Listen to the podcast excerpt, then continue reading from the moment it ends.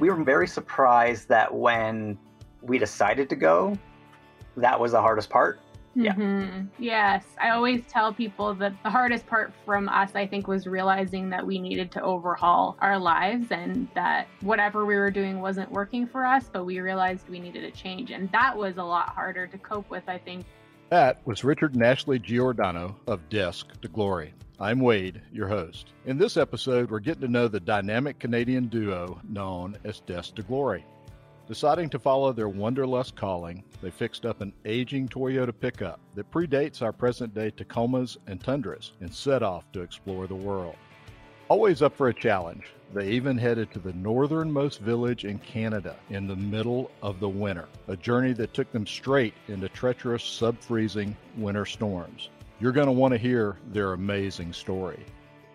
Are your travels taking you into cold country? If so, you might want to check out the latest maps on Gaia GPS, Gaia Winter. Specifically tailored for winter, this new trail map details ski runs, which look amazing when you view them using the 3D function. Even the color scheme of the map is winterish. Gaia Winter pairs up perfectly with all the other winter and snow related maps. From snow depths to the 24, 48, and 72 hour snow forecast, and of course, the avalanche forecast. You have all the winter tools you need for your next cold weather adventure.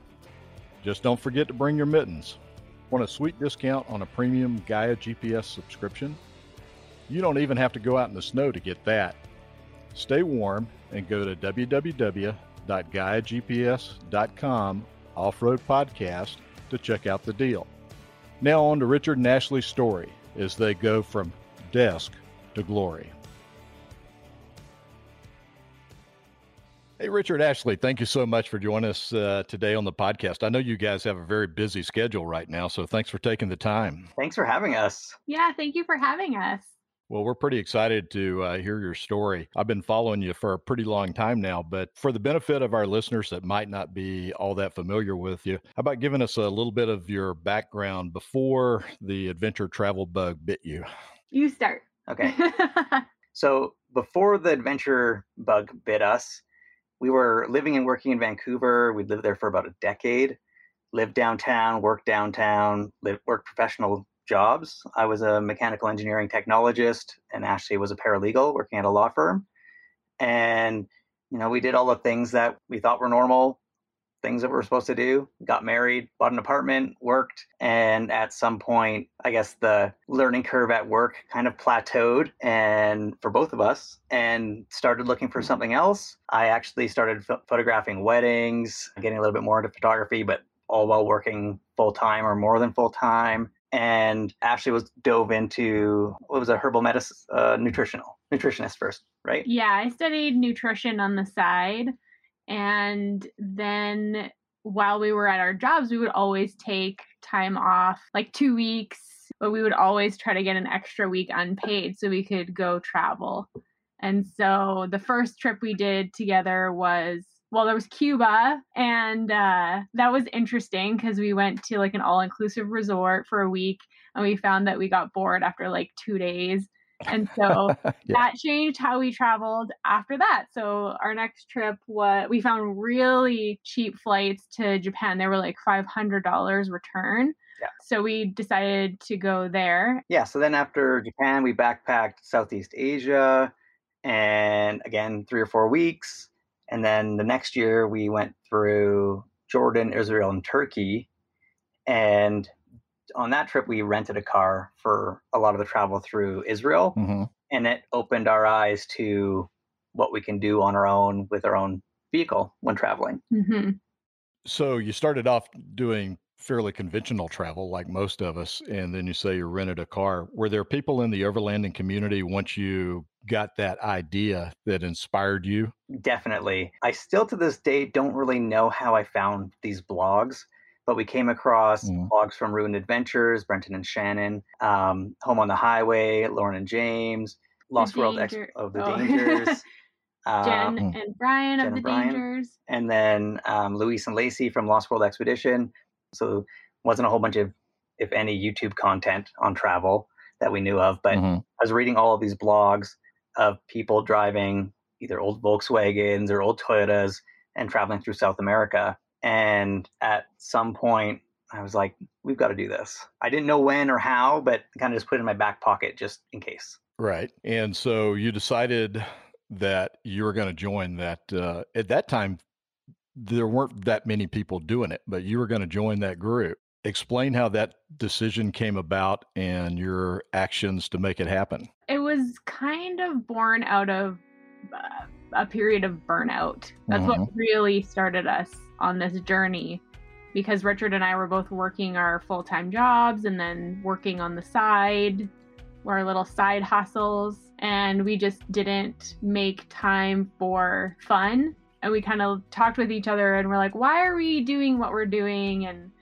what is the next step for us? And I just felt really tired and I wanted to change. And we both knew we needed a change in our lives. And so we just decided we loved traveling and we thought, you know, why don't we go to Nepal or India and backpack because we knew our money could go far there and we could see a lot. Mm-hmm. Um, so that was our original plan. But then Richard brought up these blogs that he had been reading and we we thought that would be a cool adventure. Maybe we would go as far as Mexico, maybe we would go as far as Panama, we weren't sure. So that's kind of how that all began. So now then you're going to do a vehicle based adventure travel. So that begs the question, you know, we have to have a vehicle. Where did you find your vehicle? Because I'd been following all these blogs with these old Toyota 4Runners with little four cylinder engines driving around South America, I thought that was the way to do it. Like we had a very small idea about what overlanding was at the time because that's what we mm. knew. So we didn't really knew that people would take like RVs or MAN trucks or vans. yeah, vans or any. We just saw people taking like old like Land Cruisers and 4Runners. So that's we were like, oh, that's mm-hmm. what you do. That's like what you take to South yeah. America. Yeah. So and at the time, my mom and her husband had a plumbing business, and my sister was working for them. And their little runaround truck was this 1990 Toyota pickup, four cylinder, five speed that was just beat on constantly. I think during the time that they had it, I don't. I assume oil was never changed or maintenance. No maintenance was done. it just always had tools in the back and a heat pump in the back and pipe, garbage, whatever, and just was ridden hard and put away wet over and over and over and over again. At some point, when my sister got tired of it smelling like mold on the inside because it was constantly leaking through the cracked windshield and everything else, she just parked it and stopped driving it. But I saw that as the perfect foundation to start with. so yeah, I was sitting in, ended up sitting in my dad's backyard. At some point, I was like, "Can I buy this? Because this is exactly what we need." That was it. It wasn't. We didn't look farther beyond than like the option that we had at close at home. And when you talk about it being a Toyota pickup, is my understanding it's in 1990, correct? Yep. Well, that's before there was even Tundra and Tacoma. Correct. You know, it yeah. was just yeah. Uh, Toyota had one pickup that they sold in North America. So, how did you outfit it? It's funny looking back because we spent so little time getting it ready. We spent about four weekends kind of prepping the truck for a trip. So the first weekend, I put a an old man EMU suspension system in it because the shocks were shot and the rear springs were sagging from having all this weight in the back constantly. So mm-hmm. we did that, and that alleviated most of the chassis problems. Just fixed a couple of the. T- I think we replaced tie rod ends and ball joints, so the steering was solid as well.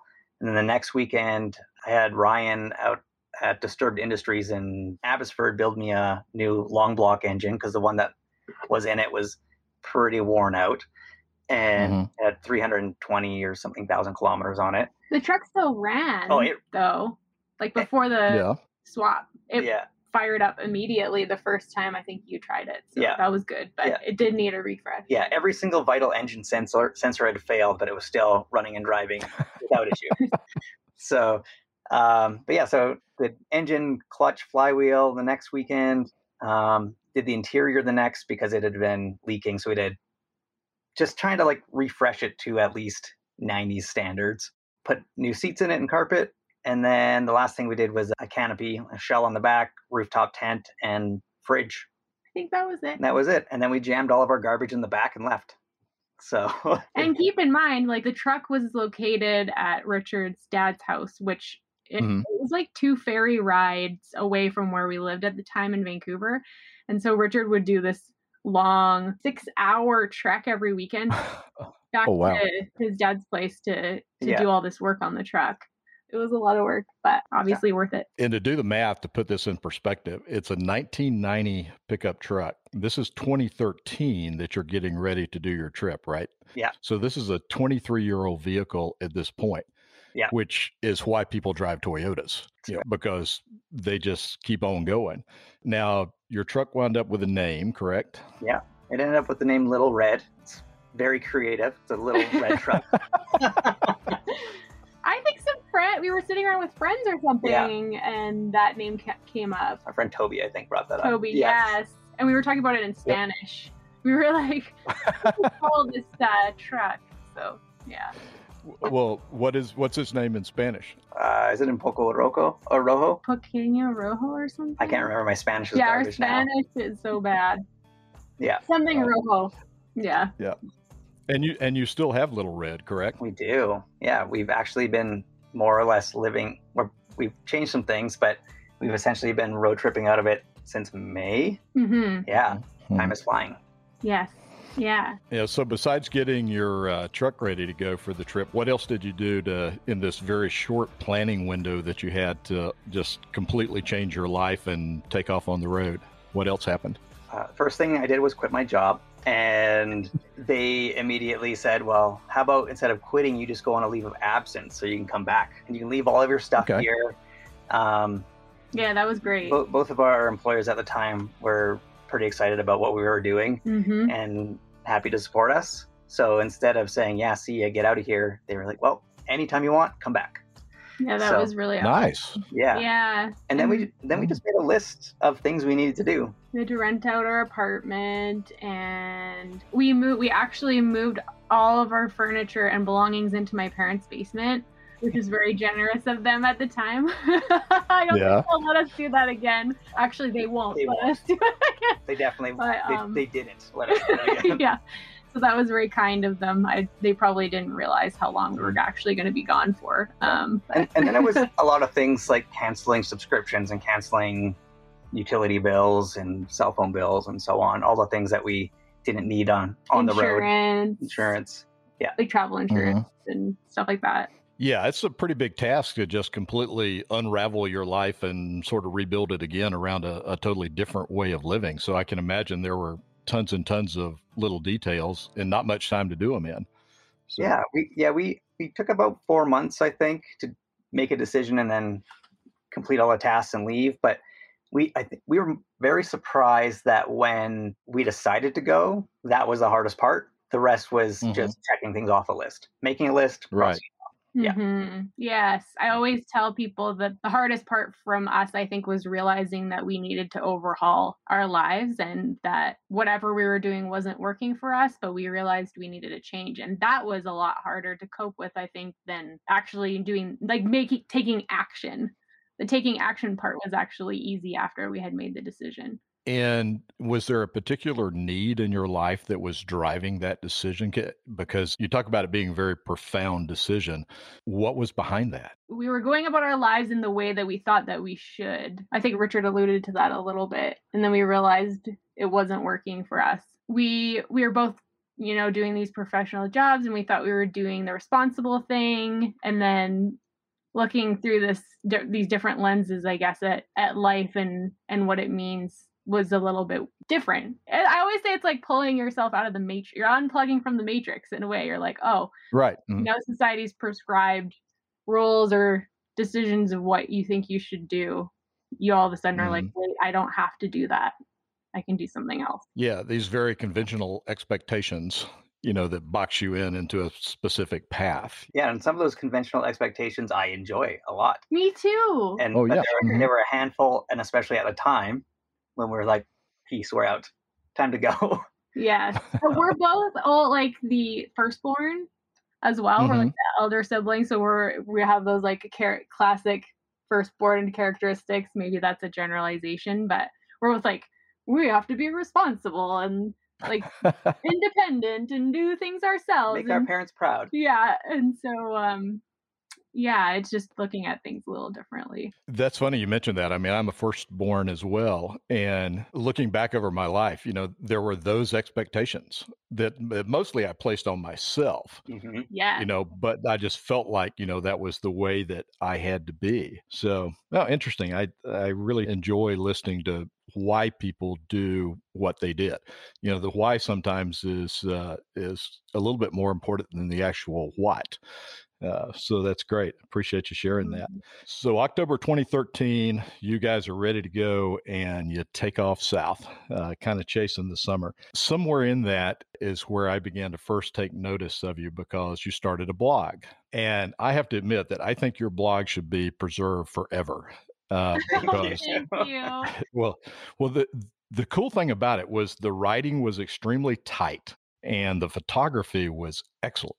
So you took about a month working your way down through the U.S. and uh, you hit uh, Baja, correct? Correct. Yeah. So this was the first time you had been in Mexico. I think we had been to Mexico for some weddings and things like that before, but we'd yeah, never mhm. driven down and we had never been to Baja, I No, don't think. I would say that the only times we were down there were yeah, all inclusive resort for a wedding or something, and not really traveling, more vacationing. hmm Mm-hmm. So as you cross that first border and you begin to really get into that, were there any very early lessons learned and changes that you made along the way? We crossed uh, at Tijuana with a couple friends um, that we met on the way through the blog, I think already. Yes, yep.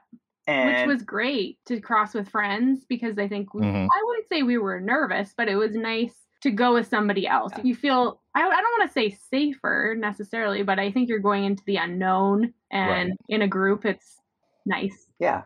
And so the thing that I liked about crossing into Baja for that first time is the same thing I like about traveling generally is that the culture or like the shock. I always like the shock of a different culture. And Mhm. you know, and Baja is different than mainland Mexico and everything. And after being in Baja a couple times now, it's, kind of you know what to expect. But the first first time we went, no idea what to expect. You cross from San Diego, and it's a stark difference from from San Diego, and I absolutely loved it. So just turn on the local radio station, windows down, cruising the coast. Made our way down to Ensenada, got some fish tacos, and it was uh, yeah, pretty. It's fun. Yeah, it was a lot of fun. I think we realized too, it took us longer to catch up on sleep than we thought as well. so we were like tired for longer than we thought, and we didn't realize how burnt out we were and how I think it took like two to four weeks for us to actually feel like we had decompressed. When two weeks is that's typical, I think, vacation allotment uh, at a base level, at least in Canada. Uh, you're like, but it is that enough? Like you, it takes time for you to decompress after all these years of working really hard. So that was surprising too. yeah. So we decompressed on the beaches of Baja, and it was Yeah. yeah hard to beat. There are worse places to decompress. you Yeah. know, by far. yeah. Um, so you guys have been kind of go, go, go. Was there a place where all of a sudden you realized that, you know, we're not really on a schedule here? You know, we can slow down. We can spend a day here if we want to spend a day. We can move if we want to. And all of a sudden that feeling of freedom sort of sinks in. I would say that would have been in Mexico for sure. yeah, definitely Baja. Yeah, probably one of Bay of LA or Gonzaga Bay. hmm One one of the beaches on the um, Sea of Cortez side of things. I'm sure. Mm-hmm. Um, there was a point where we were in uh, Gonzaga Bay, and the Baja 1000 was starting a week later. So we decided to stay for a week and wait for it. And Mm-hmm. That was really difficult for us to stay in one spot for a week, but it was also a really good lesson that we learned that you can. you can, and it's worth it. somewhere for a week. It's okay. yeah, and, and especially when you're not, we're not paying rent or mortgage or Mhm. utility bills. So for us to stay in one place for a week, you know, if it if it cost us fifty dollars in food that's what it cost. It just Yeah. took took time, and we read and ran the beach and enjoyed. I guess. Did you have a uh, kind of a final destination in mind whenever you left Canada on this trip? Was there a, well, we're going to at least go this far and reassess, or how did that work? Yeah, I think we had a vague idea that we were going to go to Panama. I don't know when this happened.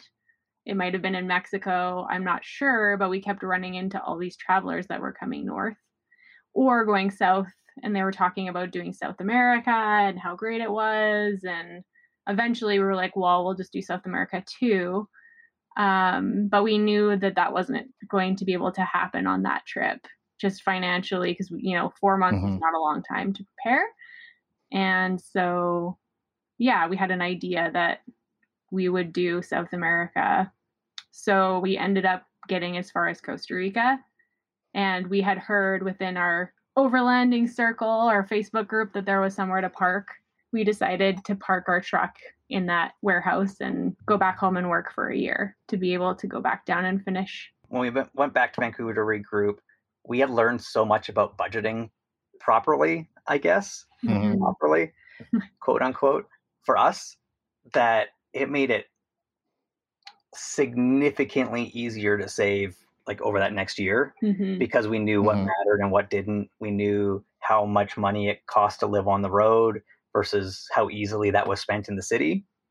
So like we knew per day how much out it cost on average to live on the road and so when we were like oh should we go out for dinner and we would be like oh that dinner could cost us one day or something it could be other expenses so we really prioritized um it didn't mean we didn't have any fun like we were out hiking a lot and hmm doing things like that um spending gas money Yeah. but But when we went back, we went we rented a 400 square foot apartment that the lady barely rented to us because she thought it was too small for two people. And Yeah. then we we, showed her our blog. We're like, we lived in a tent, a rooftop tent.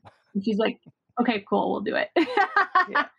and then we just we were very Hmm. very careful with the money that we we spent every single day for a year. And um, yeah, we just we went back to our old jobs. We went back with letting them know that after a year we were we were gone for good. It was great, worthwhile. Um, the time that we spent going down, like driving down to Costa Rica, the amount of money that we spent there was well worth it in terms of knowing it, like learning how to budget hmm for the future. Yeah, I can see that, you know, basically it would change your entire view of how you're spending things. So after a year, you uh, get back to Costa Rica. Obviously, you had to uh, ship Little Red around the Darien Gap. Correct. How was that? It was pretty straightforward. hmm Um, and that was the reason, that was one of the reasons why we didn't expect to go farther than Panama because when we left, I felt like it was a, that was a, a big deal trying to deal with shipping logistics. But after you talk to a few people and you start making contacts and you start asking questions and you really dive into it, it makes, it's not that, not that difficult and doesn't cost as much as you would think. So hmm It took what about a year to to handle uh, South America? it did. Yeah. Well researched. Yeah. I know your stuff. He knows everything. Yeah. like I said, your blog it, it was just this great travel story, you know, and I would just go, you know, go from uh, one entry to the next, to the next, to the next. Oh wow. Uh, okay. Um, we we all have expectations whenever we travel, and some places meet those, and some places don't, and some places way exceed our expectations. What countries along the way just blew you away beyond what you had imagined? Um, so we try really hard not to have any expectations. Obviously, you're going to have your own internal bias, but we really try to go in and like not even think about it. But I would say Peru, the Andes in Peru blew my mind. Mhm. I have never seen mountains like that. Although we haven't been to the Himalayas, so I don't know, but yet that was incredible. And then I would say Bolivia as well, just like the the nature out in the Altiplano there, and the difference in geography and the difference in terrain. Um, It's such it's a small really country, beautiful. Yeah, yeah. Like physically, I just had no idea. I would say those two. and I would agree. Oh, cool. Yeah. Yeah. So you get to Ushuaia. Now then, it's time to turn around because uh, climbing down the mountain is still climbing the mountain. yeah. So you uh, you ship your ship Little Red. What was it? Jacksonville, Florida. You got it. But you, you, you just don't go straight home. I mean, you take off up the east coast of, of the United States, which had you ever spent much time there before? None. Well, okay, we went to New York Oh. City for our honeymoon, but that's it. Yeah. Okay, that's not it. Yeah. So, That's yeah. not like exploring the East Coast. No, not at all. Yeah. So, yeah, and then uh, then cut back across Canada to Vancouver. So, you were not in any big hurry to get home. We kind of felt like we should start heading in the general direction of home, Mhm. so we did. But Mhm. we definitely didn't explore the East Coast or eastern side of the US as much as we maybe wanted to. We kind of beeline north. It felt like a rush, but the U.S. part was definitely a rush. We spent uh, a little bit of time exploring the Maritimes and so the eastern part of Canada, probably Mhm. a couple months. yeah. Um, and then by the time we got to Toronto, we kind of started making moves a little faster, make our way west from there. hmm Right. Yeah. So, through this whole trip, did there ever develop sort of a defined uh, division of labor between the two of you? Oh, yeah, most of that So- Yeah. to this day. Who, who took on who took on what roles? So these roles I think we fell into naturally just because of our Mm. skill sets. Um, but I would say mine involved planning. So I did pretty much, I would say all almost all of the research. Yep. And the planning that included where we were going to camp, what activities we were going to do. I was like glued to other people's overland or travel blogs, trying to pick out unique spots and stuff like that. I think we shared the cooking responsibilities. Yeah, the camp stuff I think was just Yeah. shared. Yep. And essentially, I just drove to the places and was amazed whenever we arrived there. and constantly just like in awe of like, oh, did you know this was here? She's like, yeah, that's why we came here. She's like, I Well- don't, I don't take you to bad places. Mhm. So, how did Little Red perform on the trip? Great, slow and loud as usual, but always, always getting there. Um, Truck was great, and and performed performed so well in Latin America because there are no freeways. I think Yeah. that's that's always the struggle trying to make our way across the U.S. where the speed limit's 75 or 80 miles an hour, and the truck really prefers 65 or 70 on the freeway, Yeah. especially fully Mhm. loaded. Throughout all of Latin America, I really never noticed.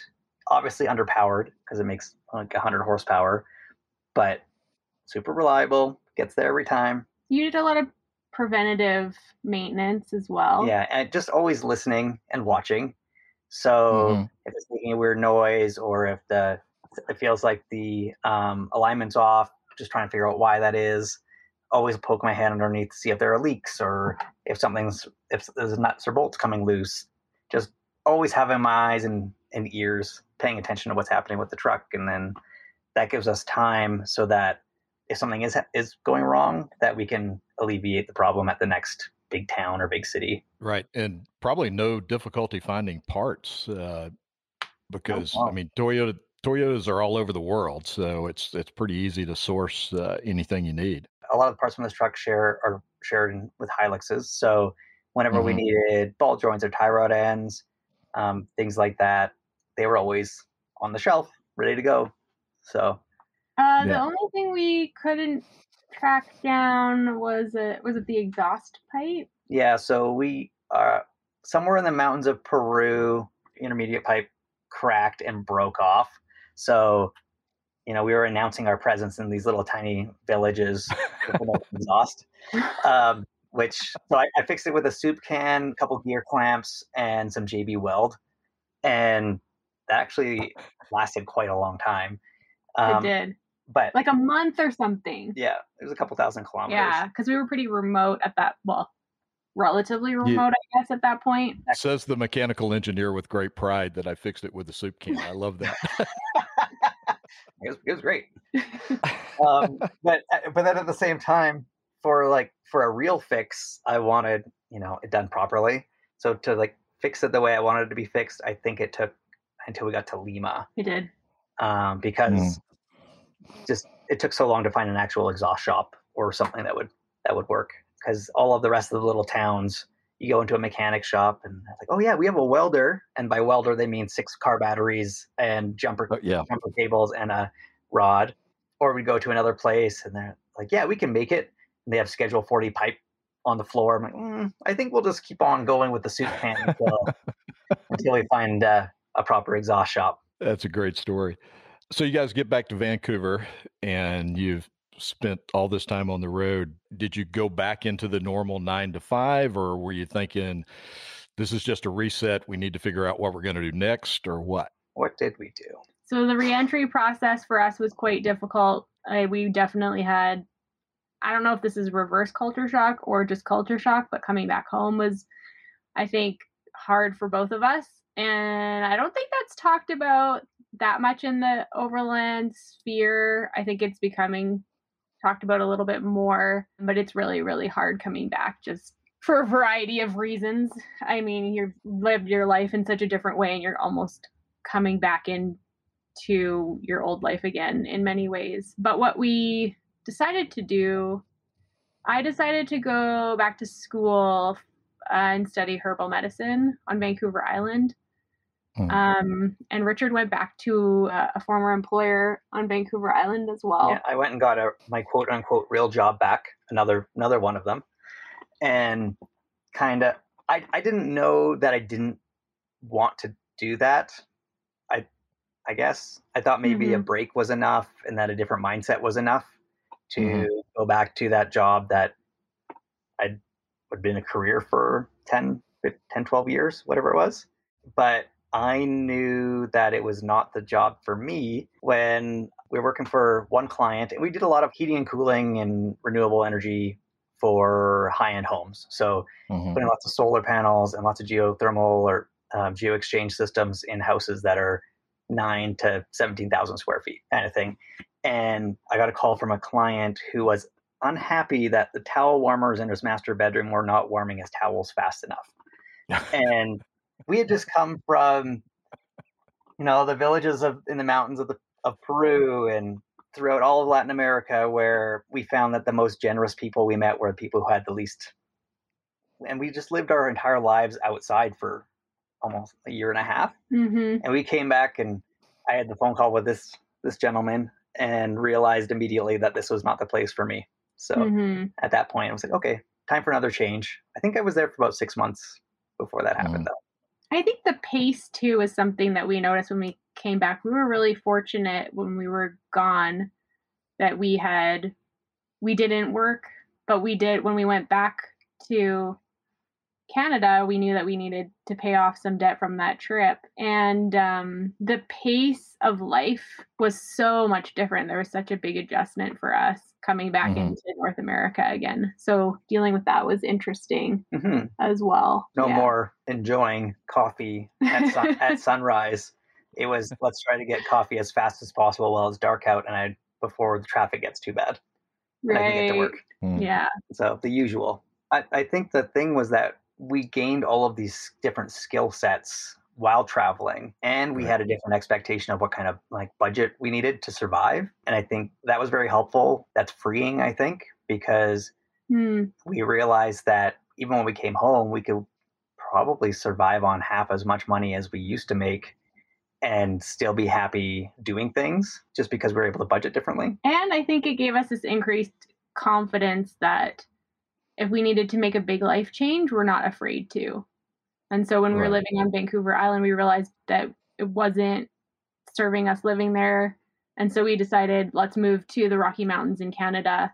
And we kind of made the decision quite quickly and and moved. And it wasn't a big deal. It was just in the next chapter. And uh, moving is a big deal. It's very stressful, but for us, I think we we were like, this is what we want in our hearts, and we'll make it happen. Yeah. And we just did it. Make a list, check it off. Yep. Well, it seems like you guys keep going through this cycle of who do I want to be whenever I grow up? You know, every, every time, you know, and or well, am I going to grow up at all?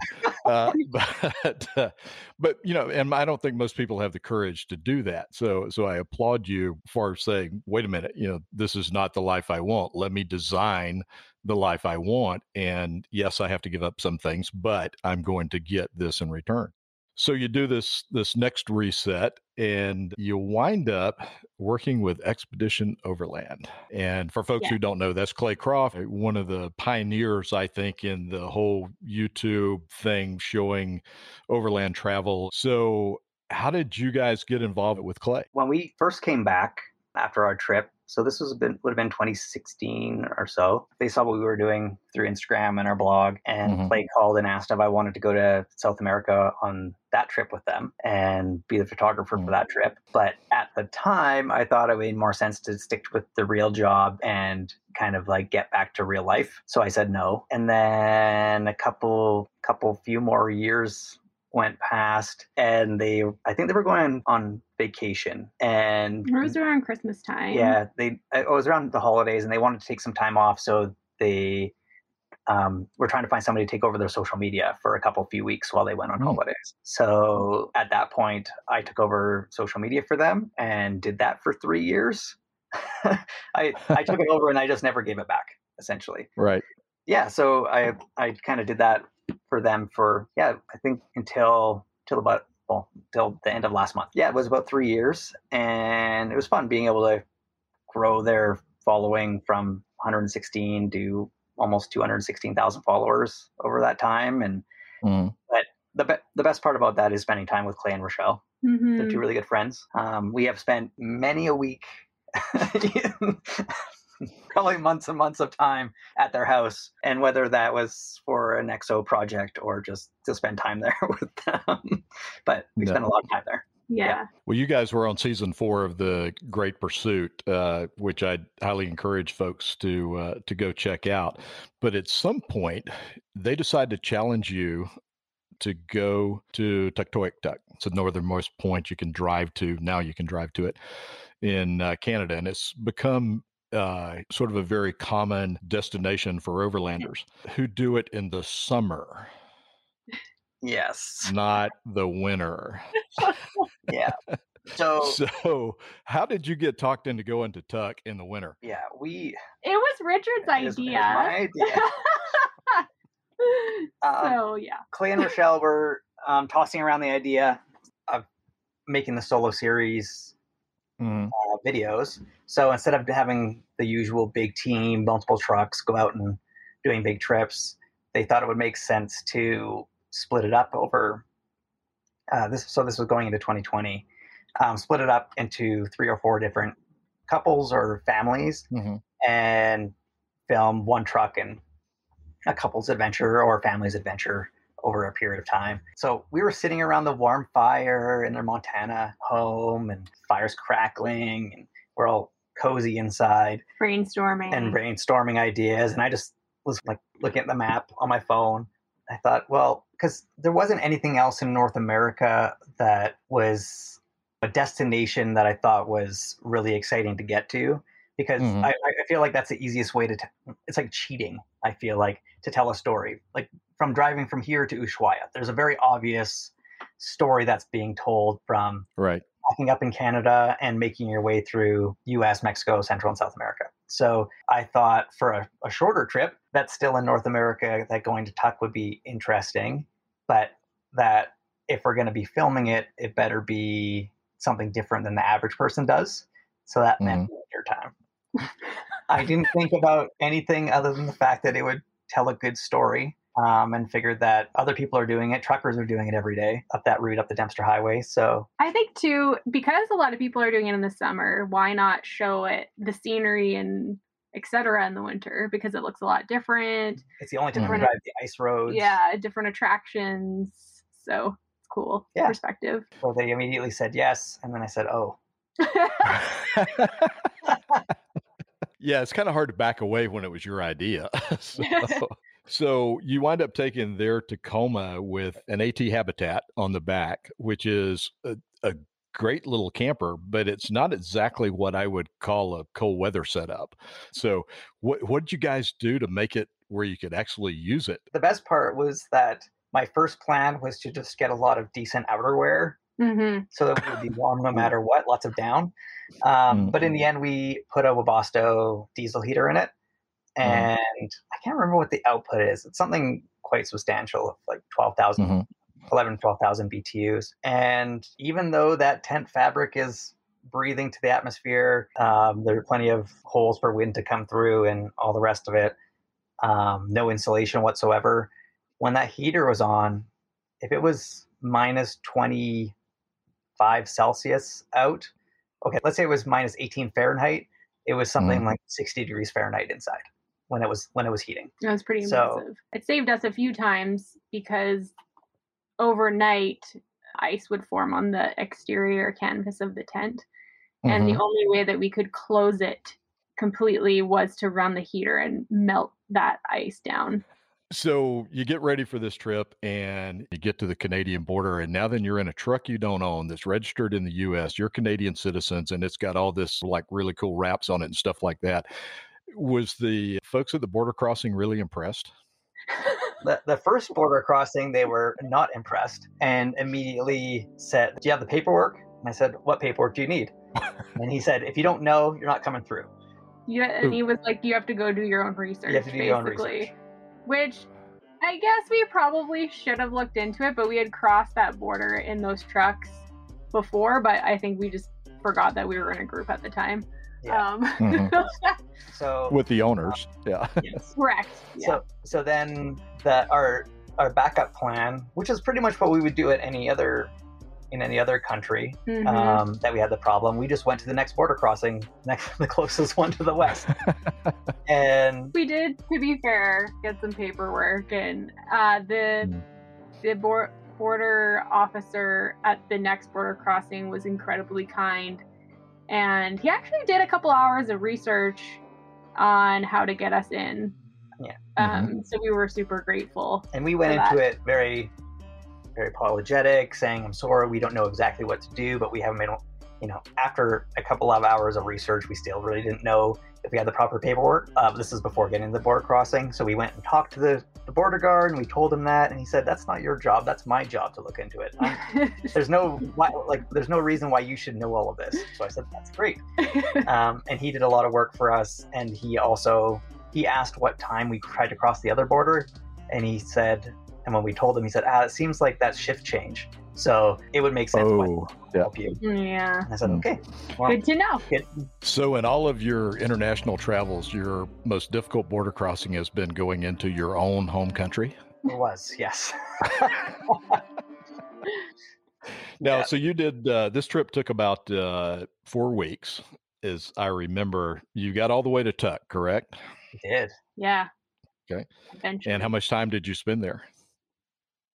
A few hours. i think so yeah because we got up to we got halfway up the dempster highway and that's when we got stuck because the the road north was closed due to severe windstorms Mhm. and we thought okay well we'll just stay here for one day and then if it's going to be severe windstorms we'll just go to the next town south which is dawson city and just stay there because Mhm. when we were in eagle plains it was a hotel with a population of eight people in that whole like Area. whole area there's Mhm. nothing there Right.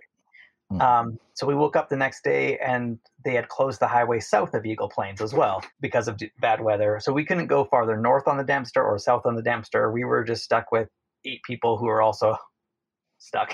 like Right. this. And then at that time is when the COVID nineteen pen it was declared a global pandemic, I think, when we Mhm. were in that hotel. Yeah. And so we did eventually make it to Tuk. However, we felt that it was prudent just to go up and not really see anybody or talk to anybody. Uh, just things were, you know, developing and it's a sensitive area. So we just went up and went to the Arctic Ocean and took pictures and checked out the Oh, the DEW Line. the site? DEW Line site. Yeah. Oh yeah, right. Mhm. Tootled around and went back down to Inuvik from Yeah. there. It gives us an excuse to go back because there were a couple people we really we were hoping to meet and, and chat Mhm. with, and there's like there's a lot of culture up there that we didn't get to see at all because because COVID. So Mhm. Yeah. So, what does it look like whenever you're in the middle of, of a windy snowstorm above the Arctic Circle? What's the experience like? you definitely can't see anything. It's just white out of every windshield. Mhm. Um, I think, you know, it wasn't as cold as I was expecting, but I think that's harsh. That's due to the fact that it's war. It was warming up for a bit, so. I thought it was going to be a lot colder than it was.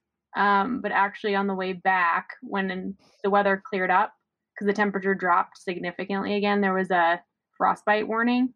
That's when it got Mhm. really cold. So, I mean, it was cold, but it wasn't But when it when it was minus again minus 18 or 20 Fahrenheit, it was clear, sunny, bluebird day, no wind, and beautiful. And but if it was hovering around, you know, and I'm doing the conversions constantly. Like if it was hovering around 22 or 23 Fahrenheit, that's Mhm. when the the windstorms and the snow and everything came and made it difficult to drive anywhere. hmm So I have an indelicate question here. When it's minus 30 outside and you're driving on the Dempster and it's a long way, you know, from any one place to another, and you have to go to the bathroom, what the heck? Yeah. The thing about winter is a lot of places are closed, and so Right. that makes it a bit difficult. But I think for like number one, it's not a big deal. You just get out and you like pee on the side of the road or mm-hmm. whatnot, which Yeah. I don't know. And then number two, you just have to kind of like fuel stations were still open, so you just kind of have to like plan. A Yeah, they're little few and far between, but I felt like I felt like on that trip my body knew what to do. It knew just to you know, hold, hold- hold things in, and then when it when, it, when there was uh, Timing's everything. yeah, timing was definitely everything. So when when there was a uh, we just took the opportunity whenever it arose. So if there's a fuel Right. stop, even if they were 600 kilometers away from each other, You a fuel stop, you go. no matter what. Um, Yeah, I don't think I ran into any pro- like having to deal with going out in the snow or anything. I think it's also more time consuming because you have a lot of layers on. So you've got like a base layer, a pair of sweatpants, and then a pair of snow pads or something. And you're like, oh my gosh, this is taking forever to get undressed and dressed again. Yeah, having lived in Arizona the last uh, 30 years, I can't even imagine how that sort of cold would feel. So, is do you remember a specific sensation when you're out and it's the you know, it's beautiful clear day, but it's just bitingly cold? I think Yes. biting is an Yeah. excellent term for that. And I, I think so. The last bit of cold I remember was on our way south, and we ran. Uh, a lot of the elders were doing. So this was just south of Inuvik, um, and a lot of the elders were doing a caribou hunt because the, there's a 300 head uh, caribou herd that migrates through the area Mhm. they've survived on for years. And so they were out doing their hunt and they were bringing um, some of the caribou back to the road. And I remember I came out, I, I hopped out of the truck and I was, we were just chatting with some of the locals. And at the same time, I was filming, just filming the Tacoma we had Oh, driving, yeah. driving past the Yukon sign, I think Yeah. Mhm. and I just remember that I'm fully covered up in in outerwear, and I had some like medium weight gloves on because I still needed to use the camera. And I was outside for a minute and a half and felt like I had lost feeling in my fingers already. that was the Wow. frostbite warning day And- yeah. And I could not help but just think how tough all those guys were out on the caribou hunt. So tough. Just- and your nose, like inside of your nose, feels like all your nose hairs are sticking together. Yeah. if there's any Um, humidity, my any like my light beard I have would just get c- covered in frost and Yeah. ice and my eyelashes did that one time, and I get cold easily. But yeah, it's it's an interesting experience Mhm. for sure. So, in the midst of all this, you've already alluded to it. Uh, the uh, COVID pandemic begins to grip the world, and you are stuck in the middle of this trip. Borders begin to close. So, how did that affect the end of your trip? it's tough because we had we had a lot of things planned that were all cultural culturally based in Inuvik Mhm. and Tuk. It was kind of like the point of going up there was to learn about the culture and the people. And it just because of the COVID pandemic, it just started shutting all of those down, which was Mhm. unfortunate. But in the end, we were still able to talk to um, a local Kylik up there hmm um, instead of doing all of the we had a we had a big plan to spend a couple days with him but in the end we were able to sit outside in an igloo actually and just chat with him about local culture and how he shares it through his the tours he does up there and we met him because of Expedition Overland, and they they went up with Kylik on their original Alaska Yukon trip. We had no control over it, so I Right. think it also expedited our journey back down south too because we weren't there was no reason for us to take our time. Things were shutting down. Mhm. Um, and we had moved out of our uh, apartment we were renting in Canmore in Alberta because we were going to go on another big trip after the Arctic trip.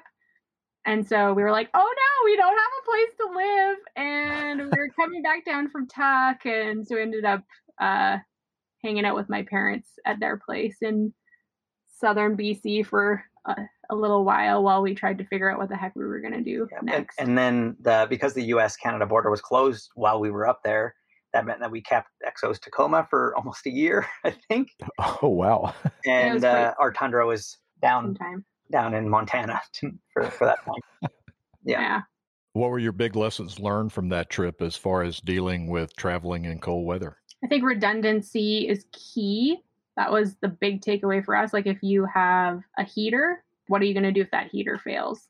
hmm Even in the case of like water, you know, Mhm. something fails, truck doesn't start, heater doesn't work. You only have so much time before your water freezes. So how are you gonna, you know, how are you gonna deal with that? How are you going to make water from ice? I guess things like that. But- Yeah. and also Yeah. realizing how fragile we are as, hu- Oh, yeah. as, as humans. It was kind of a, I don't know, I wouldn't say emotional experience, but I think just realizing in the in that climate in that situation how vulnerable you are Yeah. was kind of interesting. Yeah, because there was a there was also a point when we were up there. We had driven. There was a road, a, a little side road that was plowed enough for us to get down, and we start. We drove down maybe three or four, three kilometers or so, mm-hmm. and camped there for the night, and went to start the truck in the morning, and nothing. It was like a dead battery, and tried to jump it, nothing, and then I just realized that the uh, battery terminals, because they were aluminum battery terminals, um, and like with steel bolts, I guess um, they expand and contract at different t- different temperatures, different Mhm. different Right. rates, and because it was so cold, even though they were, you know, everything was torqued down in a warm Bozeman shop, um, but when we were up there in the cold, battery terminals were were a little bit loose, and that was enough to like make the truck from not starting. So all it takes is that to happen, and the heater not to work, and all of a sudden you're like, oh, we're getting into a bad situation if we don't have warm weather clothes or cold weather clothes or communication or so on. hmm So definitely made us start thinking about, oh, how about let's not drive 20 or 30 kilometers down a road that we might have to walk out. So Right. let's uh we're yeah, nobody's coming to get us, I guess. So Yes. That being said, it was very, it was a tough trip. It was probably, I think, more challenging than our South America trip in many, many ways. But the weird thing about it is that right now, I'm like, let's chase summer. I don't want to do winter this year, but I'm so, so excited to go back to an Arctic environment at some point somewhere in the Mm. world. And I think about it often because it's so beautiful and different and sounds like we have a Scandinavia trip. yeah. You guys are now currently involved in what type of endeavors? You alluded earlier to uh, we're we're trying to figure out what we're gonna do when we're growing up, so we're still working on that. Yeah. You go ahead. Mhm. oh, I don't What are you doing right now? okay. What day is it? I guess so. There's just so many things. Okay, you go. We've had a really busy couple of months, but I'm working with Overland Journal and Expedition Portal. I'm a senior editor there as of beginning of September, which is very exciting. And so I've been writing a lot and copy editing, and uh, was recently added on as a podcast host on the Overland Journal podcast. So that's been a lot of fun. Yeah, Um, that's great. yeah, so that's what I guess we've been up to. We've been busy going to Overland Expo events and Rebel Rally and a bunch of other fun things. So we've been kind of go, go, go Yeah, it's since been September. But it's, it's been fun because now instead of Ashley writing and telling our story, she's been able to tell other travelers' stories because there Mhm, are a lot from Mhm. current to past. decades ago. Yeah, one thing I've been really enjoying doing is researching overlanding history and uh, kind of like some stories that aren't necessarily mainstream. Uh, there are a lot of women's trips that happened all over the world 20s, 30s, 40s, 50s, etc. Like uh, Yeah. a, a pair of women from the US, they took a Jeep and traveled throughout Africa. This was back in, I think, the 50s, um, and wrote books about it. And not a lot of people that necessarily know about those stories. And so it's been an absolute honor, actually, to find these stories and read the books by these women from so long ago and share their story via Expedition Portal. So I've been really enjoying that a lot. I mean, we think we're also cutting edge and doing something new, but this is adventure travel thing has been going on since I think we were created. You know, it's it's just a normal human thing to go. I want to see what's on the other side of that mountain.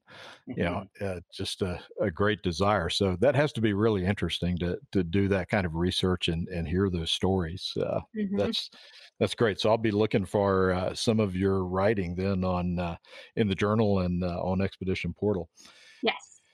So Yeah, Richard, you're involved with Toyota Canada, is that correct? Yeah, we've done a, quite a few projects with them over the last three or four years, I think. Mhm. Um, usually it's project per project base, and whether that's taking one of their the first videos we made for them, we produced for them, were including us in our truck. Um, we've Mhm. done two or three commercials. We did. Uh, I produced a commercial that also included our truck, Little Red, um, but a TRD Pro Tundra as well. That ended up in Cine, Cineplex theaters, which was really really fun. cool. Um, and yeah, hopefully we've got some more on the horizon. Um, we keep talking about some projects for them. I've got a bunch of ideas. So again, more telling our story in a different way, but hopefully some some of that works out. Then we've got Baja 1000 coming up, so we're gonna go um, chase the event for our friend Harry Wagner, who's racing with Alex Baker. They've got a side by side um, program there, but we'll go down and help chase that event and um, photograph and film some things for them. Uh, we keep on talking about doing more and more work for for Overland Journal and Expedition Portal on the on the video side of things. So hopefully we can tell again some of our stories and some other other stories that way hmm as well. Um, yeah, like lots and lots on the go. Always chatting with um, with different companies who need content created. It's very very cool that now when I look through my like if I go through my messages on my phone, like the last people Yeah. I've texted, usually it's semi work related in terms of um, some sort of project, but they're all friends. They're all close friends, and they're all in this like off road overland space. And we've kind of just smacked like put ourselves in the middle of it, ourselves in the middle Mhm. of it, and said yes to a lot of things. hmm Um, and it's been it's been great. It's lo- lots of cool things, and things are always changing. And usually, saying yes um, turns into some fun opportunities. Do you have any uh, future overland trips in the planning? I know that planning is difficult to do these days, but you know you have to be thinking about it. Yeah. yeah. So before that XO trip up to Tuktoyaktuk, we had moved out of our apartment. We were living in Canmore, Alberta at the time. We moved out, put our stuff into storage. So we our plan was to ship the truck to Europe and drive east through Central Asia and Russia, and eventually Mhm. making our way to Japan. Kind of bringing the truck back to where it was built because it was Oh yeah, where it was built. So um, that was the plan. Ne- It still it- is the plan. it still is the plan, but timing is difficult because Yes. just because COVID restrictions are so different in every country and, And they're changing. changing constantly. And in our case, uh, we really, you know, we were going through so many different countries and on that trip that it makes like planning difficult, but also even trying to get shipping prices at this point is uh, Mhm. proving difficult. I know that based on uh, most of the people bringing in product, that shipping costs have gone up two or three, four times.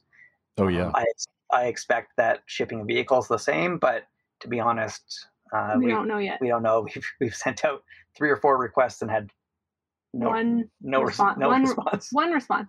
with the dollar figure. Oh, not yet. No. But we're kind of in the early the early stages of getting Right. this trip sort of on the ground. Because I think we can move slowly. We just need to get our truck over there, and maybe we stayed in one spot for a while. So Yeah. we'll see. Mhm. We're we're tentatively moving forward at a slow pace. So Little Red will be 31 years old, and Yeah. if you get the Growing up. opportunity, you're you're going to take Little Red on this trip. I, I assume that you're planning. Yeah. Yeah. How will Little Red be different than it was, say, when you did the Pan American? The biggest difference was that we now have indoor inside living space. Mhm. Um, We we swapped out the the canopy and rooftop tent for a Go Fast camper, and then used yeah. some uh, some Goose Gear products to build out the interior. So it's not it's not a giant camper. It's not super luxurious, but it's pretty simple and comfortable, and significantly better than it was before. Yeah, Richard put a sink in, so we have some running water we can use, which is great. That's such a step up. Yeah, heater. It's a huge improvement over our setup last time. So having that indoor living space is going to be a a nice addition. Yeah, and we tried to do tried to add things um, like creature comforts where we could, but also really focus on being aware of size and weight of, of products, which is something we did not care about before um, Mhm. because we didn't know any better. But when the truck doesn't make much power and we're trying to keep it significantly under GVW, like yeah, for legality reasons, but mostly be, so it can go up hills still. yeah. And wear and tear. and wear and Yeah. tear on on the rest of the drivetrain. Yeah, so we were just really thoughtful in terms of every single piece that went into it was do we need this? Yes or no? If yes, how much does it cost? What are the other options? How much Um, does it weigh? how much does it weigh and how, How big much is it? space does it take up? Yeah.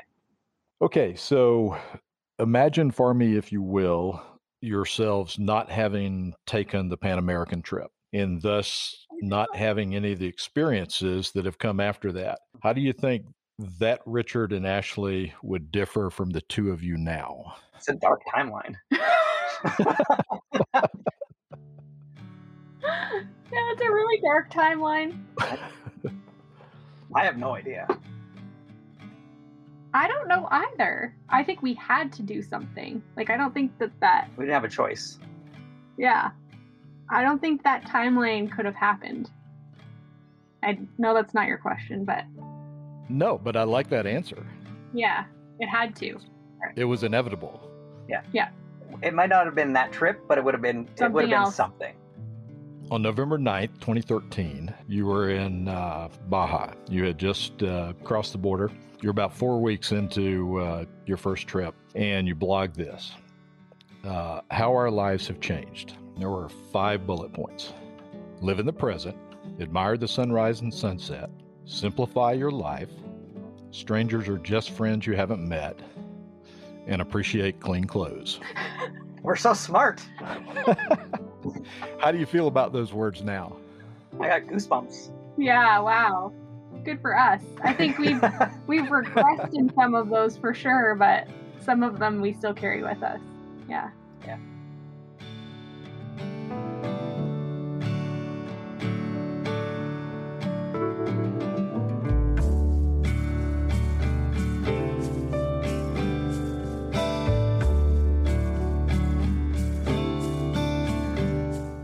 can learn a lot more about this adventurous couple by checking out the show notes on the Gaia GPS blog.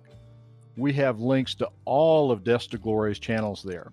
Sounds like their journey is really just getting started, so you'll want to follow along. And don't forget to pick up your discount on a Gaia GPS premium membership. Hope you all are finding some fun wintertime trails to run. Thanks for listening in. This is Wade. See you next time.